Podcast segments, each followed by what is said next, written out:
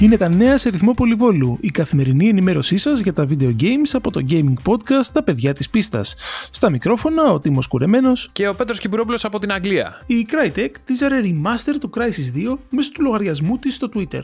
Θυμίζουμε ότι το remaster του αρχικού παιχνιδιού είχε κυκλοφορήσει σε PlayStation 4, Xbox One και PC το 2020. Η Ubisoft επιβεβαίωσε ότι το Watch Dogs Legion μετά το νέο update θα τρέχει στα 60 FPS στο Performance Mode στο PlayStation 5 και το Xbox Series X την 1η Ιουνίου. Επίσης, ανακοίνωσε τη δυνατότητα crossplay gaming, οπότε οι παίκτες του Xbox One θα μπορούν να παίξουν με εκείνους που έχουν Xbox Series X και S και αντίστοιχα εκείνοι του PlayStation 4 με εκείνους του PlayStation 5. Διέρευσε από γαλλικό κατάστημα η ευρωπαϊκή έκδοση του Sonic Collection για το PlayStation 4. Η Sega επίσημα δεν έχει κάνει κάποιο σχόλιο, όμως με δεδομένο ότι γιορτάζουμε τα 30 χρόνια του Sonic, μια τέτοια εξέλιξη δεν προκαλεί και ιδιαίτερη εντύπωση.